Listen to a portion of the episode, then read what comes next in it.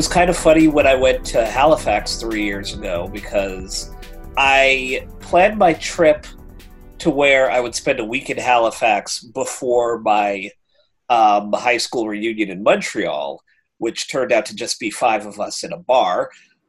But it didn't occur to me that when I planned my trip to Halifax, that it would fall on the um, 150th Canada Day. So there was a lot going on that I didn't realize would be. Sesquicentennials do tend to bring out that kind of celebratory spirit. I know, right? So I, I had a good time, and I was just thinking I could really go for some good poutine. My sister, who lives in New York, um, apparently went to some place where they had something that looked very close to being authentic, and I was thinking to myself, hmm, I, I, I, guess that looks good enough that I'll excuse it for being made in America. I, you might have better luck making your own, frankly. I'm afraid to try. Makes sense. Ugh. I'll get around to it eventually. Anyway, this is Casting the Net. This is your go to podcast to hear about movies that may have gotten a limited theatrical release, if they got a theatrical release at all. And no movie is getting a theatrical release at the moment, but they are available on your handy dandy streaming platforms. So, however you like to enjoy movies in your own, in the comfort of your own home, those are the movies we're going to be talking about. I'm Ken K. This is um, not even whiskey. No, this is Cohen. Whiskey's our old host. but we wish her a happy Canada Day as well. We sure do. Yeah. Belated, but happy. Yes. And today, uh, this is yet another Cohen recommendation because uh, we are doing the new Netflix comedy special from Eric Andre, Legalize Everything. And uh, to be clear, up until now, I was not really familiar with Eric Andre's work at all, but I'd heard it was an interesting special. And I seem to recall asking you if it was good and if it was worth watching, to which you responded, Well, it's worth watching. It, it is. And it's just. It's just a very interesting special to watch. I don't think I've seen someone sweat so much since the late 80s in a comedy special? Well, he's definitely bringing that unabashed id energy. This is kind of like Sam Kinison era type stuff, quite honestly. At least.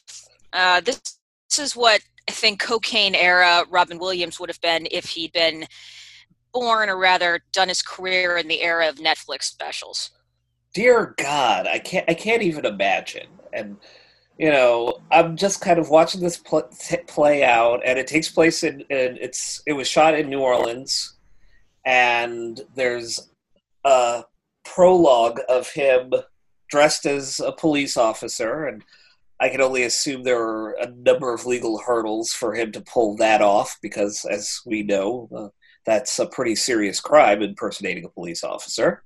Unless. Uh assuming he was doing it with some sort of film permit. I, I, I, would I would assume so. But there's this great kind of guerrilla quality to what you're seeing, even though you have to factor in that the people that are appearing on camera obviously needed to sign waivers for their images to be used in the final product anyway. And I think it's entirely possible that those people were extras. That too, that's is something to consider because sometimes you have things like this where it looks like it's supposed to be all improv and you and you are supposed to feel like oh all of these other people around aren't in on the joke when the reality is that some of them may very well be if not all of them. So it, it, it was a fun it was a fun conceit. And that's a theme that repeats in the show itself because oh there's a oh, boy, yeah. There is at least one and possibly two moments where it's just, yeah, this is not a volunteer from the audience. Yeah, like yeah, you, you, you, that that's just a whole setup because I can't. If I was the audience member in that scenario, and I think I know which one you're talking about, I'd have been mortified. I'd I'd have been halfway out the door, quite honestly. Yeah, there But are. Sorry. But that's just me. There are, without going into much more detail, there are two period. There are two scenarios during the show itself where an audience member is subjected to an embarrassment, an embarrassing situation. The first one, I hope to gosh, was pre-planned. The second one could have gone either way.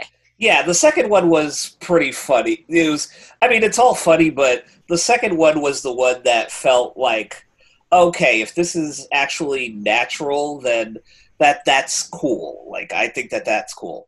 But yeah, it's it's from a slightly skewed alternate reality, but you could imagine being that person and not feeling degraded. yes, but um, you said you didn't have much familiarity with Eric Andre, so you never watched like "Don't Trust the Bee" in Apartment Twenty Three or anything like that, or the Eric Andre show. Nope. Because "Don't Trust the Bee" in Apartment Twenty Three was probably the first time I saw him in anything, and that was, I mean, that was all. I think that was almost a decade ago at this point. It's crazy to think of how long it's been since that show because that show was brilliant and he was a very not necessarily minor but he was a more subdued character uh, compared to everything else that happened in the show Yeah, I keep hearing good things about it, and since we're in quarantine, perhaps this will finally be when I watch it. yeah, give it a shot. See you know see if you like it. Yeah, yeah. But um yeah i think obviously he rose to prominence through the eric andre show on uh, adult swim and that has some that's just basically meant to facilitate awkward interactions with celebrities. Because he's just asking all these weird questions. He's got his man on the street skits that he does. Um if you've ever s- seen the gif of him running up to a gate and just like shaking it and being like let me in! Nope. that is wow. When I perhaps I was unclear. When I say I'm not very familiar with Eric Andre, I mean I had heard the name. wow so you kind of went into this blind Yeah, um what what did you think of it overall I I stick by my unabashed id interpretation. He basically he spews jokes over everything. yeah And I'm not I it's not I should be clear, it's not mean spirited at all. I didn't feel bad watching it, but it is definitely this is the kind of stand-up comedy that a very gifted and well-funded seventh grader would conceive of. it is it is rather juvenile yeah and it it it makes no bones about it if you're if you're still watching after the the opening intro or at the very least after the opening few minutes you have no business being offended by what comes next I would most certainly agree with that. I think there were just certain things that, you know, catch you off guard. Obviously, there's a lot of drug talk in there, and the assertion is that he is highest giraffe titties during this whole performance, quite honestly. yeah and uh, obviously that was a big surprise to me because when it when the title of the show said legalize this i super assumed it was about selling off national parks which is a know which is a perennial source of humor in the stand-up set but no it is in fact about legalizing basically every drug which just from a political standpoint is something i agree with and always have because the war on drugs has done nobody except the drug pin drug kingpins and dea agents any good so Yeah. philosophically i was on board with this from the start Okay. and it's funny. It is a funny special as long as you're not looking for anything besides yeah, juvenile drug humor and a little wordplay and the possible exploitation of a couple of people in the audience. Yeah, there, there there's a little bit of that in there, but it's fairly mild, and as we as we suggest, it may have been you know scripted for the purposes of this comedy special. We don't know, but it feels real. There's a good like organic progression of everything that's happening that makes you you know makes you kind of believe in it a little bit more than you probably should. But yeah, like Eric Andre is just sort of a very interesting character as far as comedians are concerned because yeah, you do have that whole id factor where he's just saying the stuff off the top of his dome.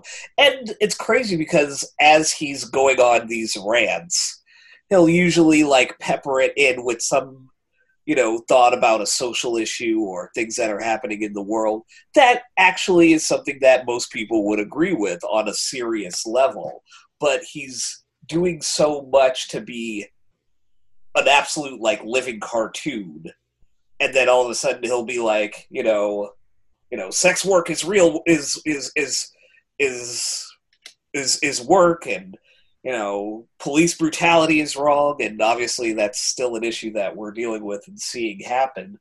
And yeah, so you get the sense that he's trying to like, da- you know, you don't get the sense that he's trying to downplay it, even though his delivery of those messages feels downplayed. Yeah, I I hadn't considered it before, but yes, a living cartoon is exactly what he turns himself into. And I mean that in a good way. Yeah.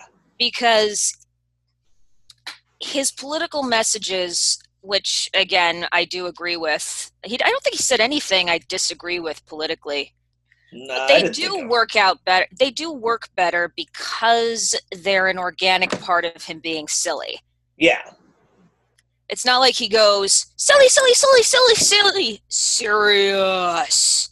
Yeah. It's like silly, silly, silly, serious, silly, serious it works. It really does work for him. And it was cool seeing some of those, particularly the sex work issue. Yeah. Seeing it tackled in a comedy special in a way that actually landed from a comedic and political perspective. Yeah, because I feel like the danger is always okay if it's a comedian doing this in a comedy special, and this is something that I kind of you know the last couple of Margaret Cho comedy specials that I I've seen, and this is from years ago, like maybe like maybe just before the 2010s, quite honestly, because I haven't watched anything she's done recently, but it started to kind of like overtake the comedy special and be about that more than anything. And at a certain point, you're trying to just see, okay, but is this going to be funny at some point. And it's not to downplay like the serious issues that these people want to talk about, but if you're paying to see a comedy special and you you know if you're going to a comedy show and it's just these really serious musings about serious issues where there's no framework for it where you can still enjoy yourself because you expected to go to a comedy show then that doesn't always work. And I think that Eric Andre did a good job of sort of slipping these messages into a very funny comedy show, even though sometimes it's a it's a little too bizarre for its own good. And I can totally accept anyone who may not be the biggest Eric Andre fan because I will admit he is an acquired taste. No, a, yes, he is an acquired taste and he is a very distinctive taste. Yeah. And that's one of the things, hashtag semi tangent, that I really like about the stand up specials on Netflix. Because if I didn't like, well, I couldn't have turned it off because of the show, but there have been specials that I've turned on, watched for a few minutes, and gone, you know what? I'm not mad at this, but this style of humor is not my thing. And that beats the heck out of sitting in a show for an hour and a half going, oh, yes, that was a joke. That was a joke. Oh, I see what you did there. A joke. Yeah. Yeah, if somebody were to watch this and then seven or eight minutes turn it off, I could see why. But I enjoyed myself. Well, well, that's that's good. That's that's that's pretty much all that matters in the grand scheme of things. Why, thank you. I've always felt I was the only per. Oh, you mean enjoyment? Yeah. Okay. Um. what did you think I was talking about? Me. Uh oh. well, you know, I, I. It is possible that I really am the center of the universe. I've been sitting inside for four months. Perhaps this is all a dream. I know, right? Or you could have a very big bag packed for an ego trip. I don't know. I carry on on my ego trips. because otherwise, some of my ego might get lost along the way, and that would be disastrous. Yeah, yeah. But if no, it can't fit, if it can't fit in the backpack that I'm going to put underneath my seat on the plane, then I'm not taking it. It has always served me well, but yeah, and I think this I, have said it, I think we both said it already, but that is the thing about somebody who is obviously, while it is scripted, didn't hold himself back. This is what ids do. It, yeah, it's him without restraint, or at least it's him without apparent restraints. Yeah, because by the time you get to the very end of it, I'm like, whoa, dude, uh, I didn't need all of that. But I guess this is where you're going. Oh, yes, because Jodie Foster makes an appearance. Jodie Foster does not make an appearance in this show. Damn it, Cohen! Damn it, me! no, uh, yeah, like it's just, yeah, I'm not used to seeing these sort of stream of consciousness type comedy specials where they're just kind of, well, Jesus, you're just kind of like jumping from one topic to the next so quickly. And yeah, you do kind of see, you kind of watch as, you know, Eric Andre is seemingly on this high, and you kind of see a little bit of the come down happening, and you're just thinking to yourself, I hope, like, obviously, you know, the fact that it's been released should tell you that everything went off without a hitch. But you can't help but watch it and think to yourself, is this man about to have a heart attack? Is he about to go into cardiac arrest? I'm afraid. Yeah, which is one which is I think the thing I liked the best about it because Wondering it's very if he was hard going to, to die. Let me explain. Go for I it. I didn't actually, yes, if I had been watching him on stage, it might have alarmed me too. But again, he obviously survived the show because I would have heard about it if he hadn't. and it's hard to fake that. It's really difficult to make a come down or even make an organic sense of sensations feel real on stage where you don't know where the script starts and the actual freaking out begins. Yeah. And it, it does, yeah, you, you said Sam Kinison.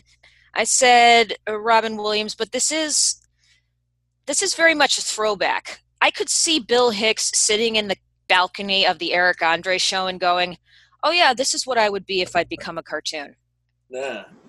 See, Bill Hicks is one that I've never got gotten onto actually.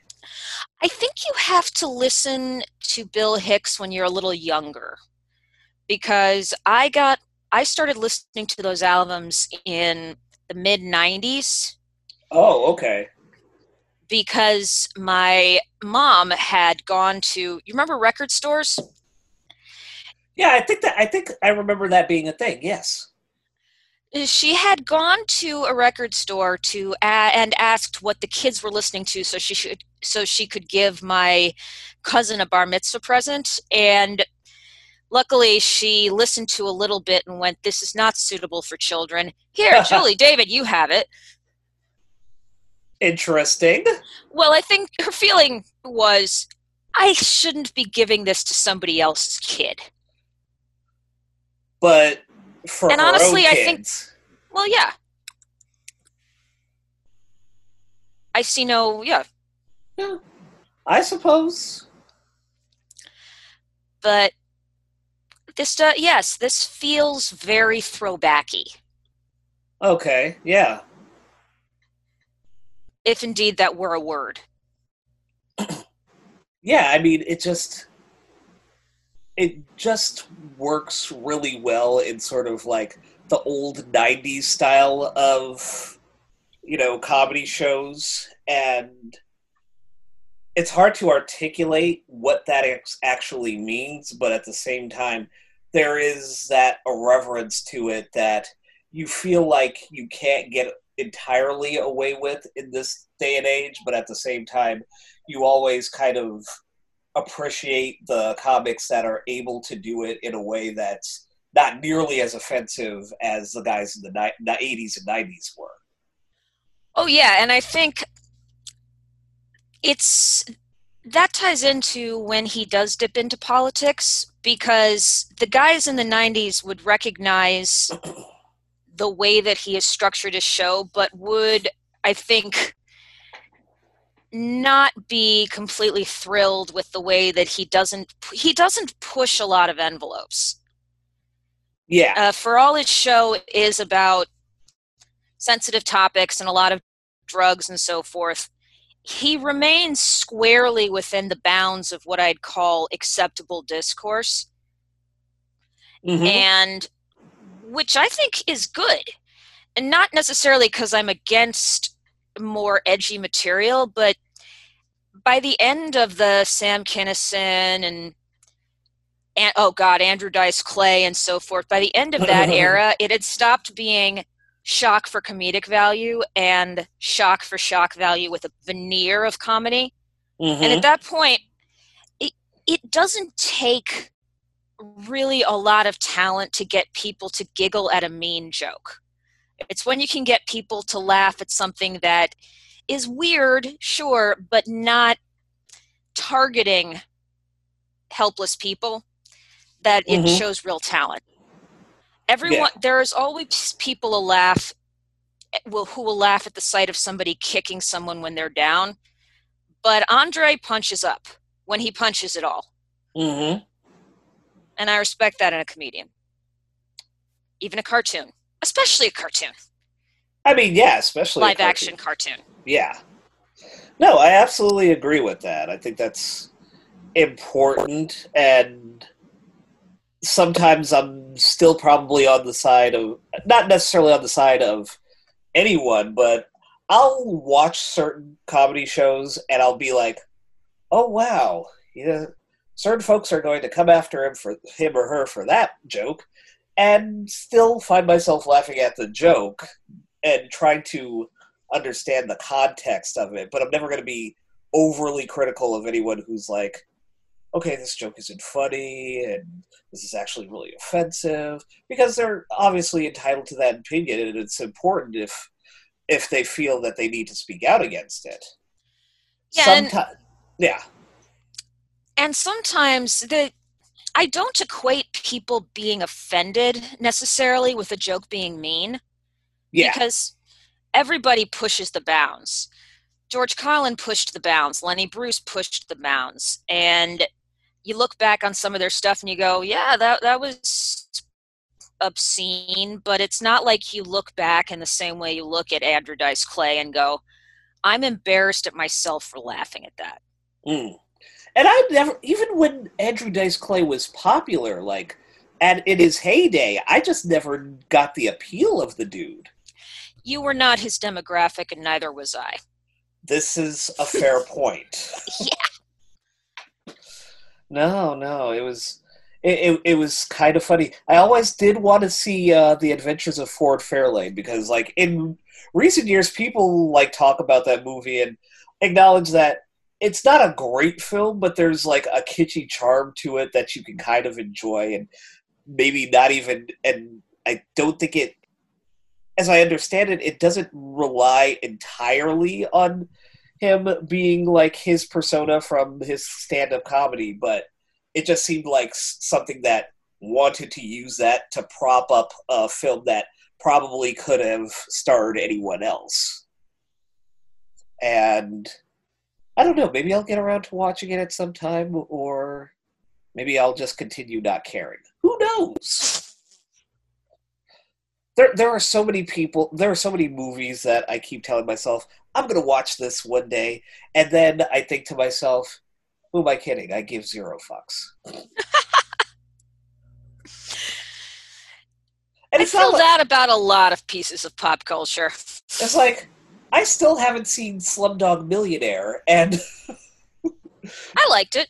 and my, and, and and my friend my, my my my friend actually sang on the song that won the Oscar from it. In that case, yeah, you should it, you should probably at the very least watch the segment with the song.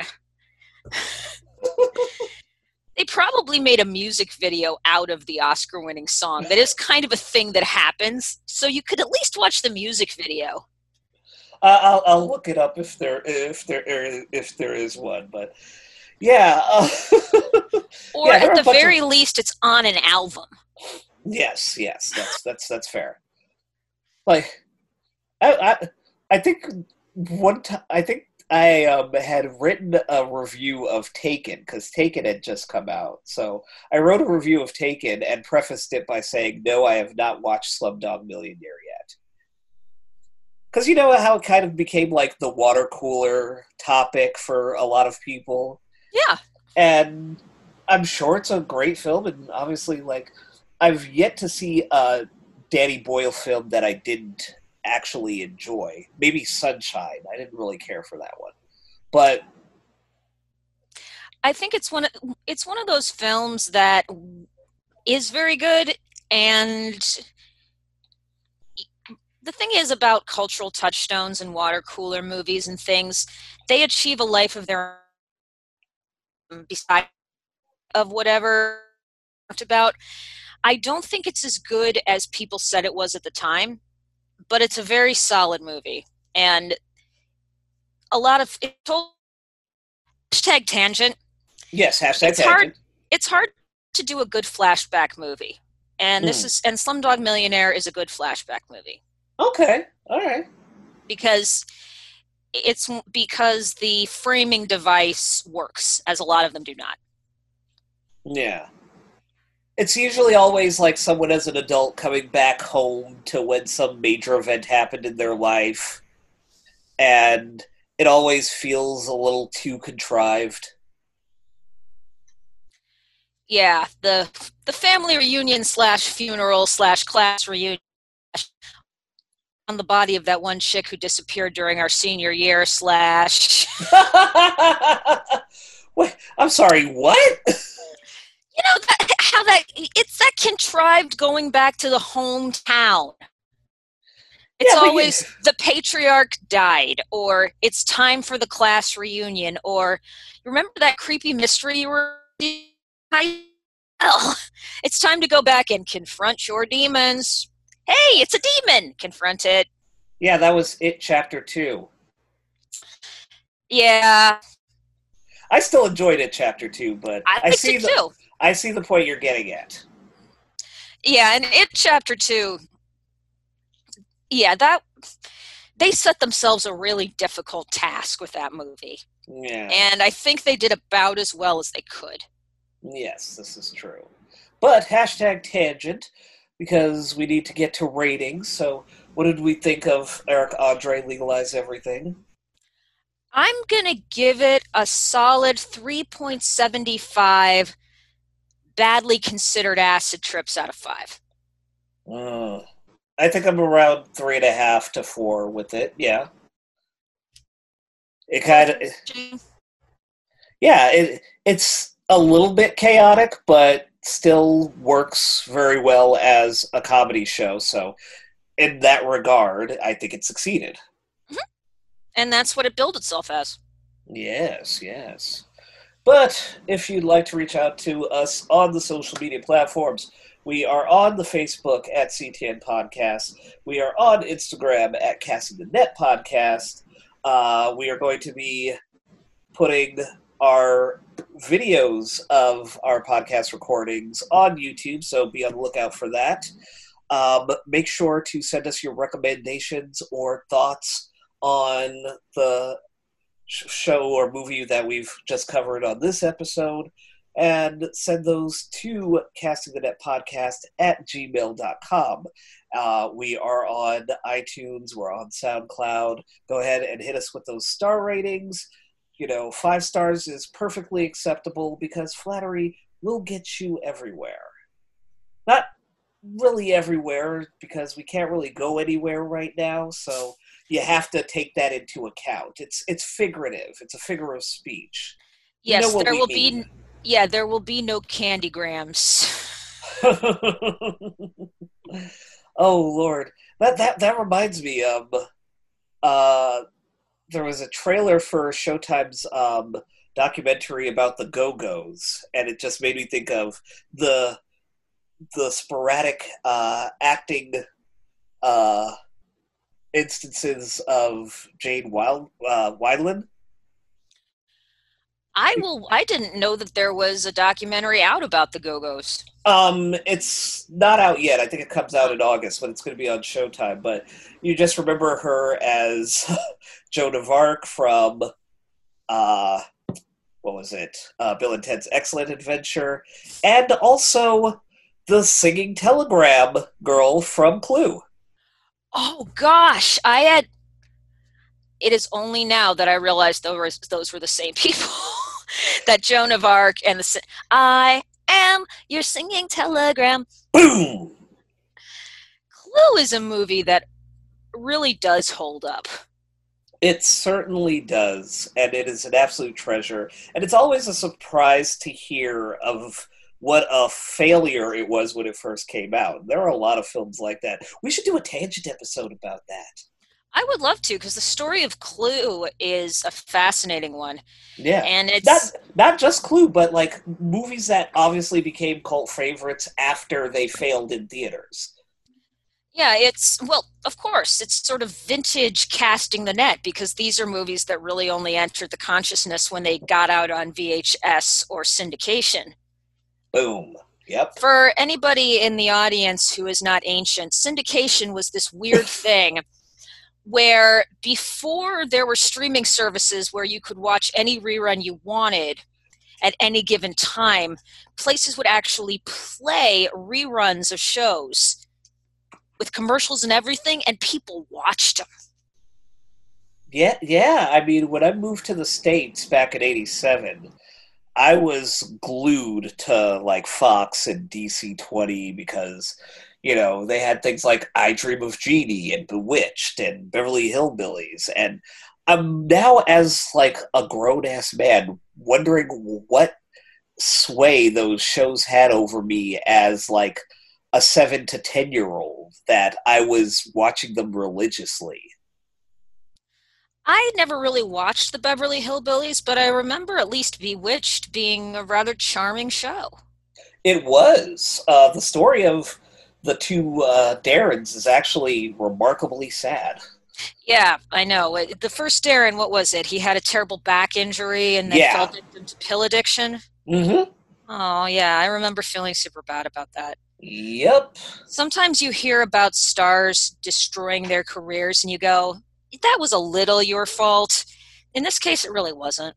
No, it was an unfortunate accident that, you know, led to a lot of pain and, you know, regret for the poor man. And it's very unfortunate what happened. But there are lots of stories like that. So, yeah, yeah, we definitely need to do a nice little tangent episode on, like, you know, sh- sh- movies that you know, you would think that from their reputation as you view them now, or for the past t- 10 to 20 years, you would have thought, oh my god, these films were must have been so successful when they came out. And it's like, no, they really weren't. Some of them even, like, destroyed the companies that produced them. We're But not that- watching Heaven. We We're not not watching- doing. We will not be doing a three-part series on Heaven's Gate. So whoever keeps quest, yeah, I keep I, I I've watched so many videos talking about the failures of Heaven's Gate. It's so sad. I don't even I don't even want to touch it. I'm not going to touch it. We Good, are not going to touch it. Chris. Yes, Christopher fan sixty-nine. I'm sorry, but no that that that is the one movie we will definitely not talk about on this upcoming tangent episode. But thank you again for watching, guys, and listening. If you're only on the on the podcast platforms we talked about. But until next time, keep on streaming and have fun. Stay home, stay sexy, and stay safe.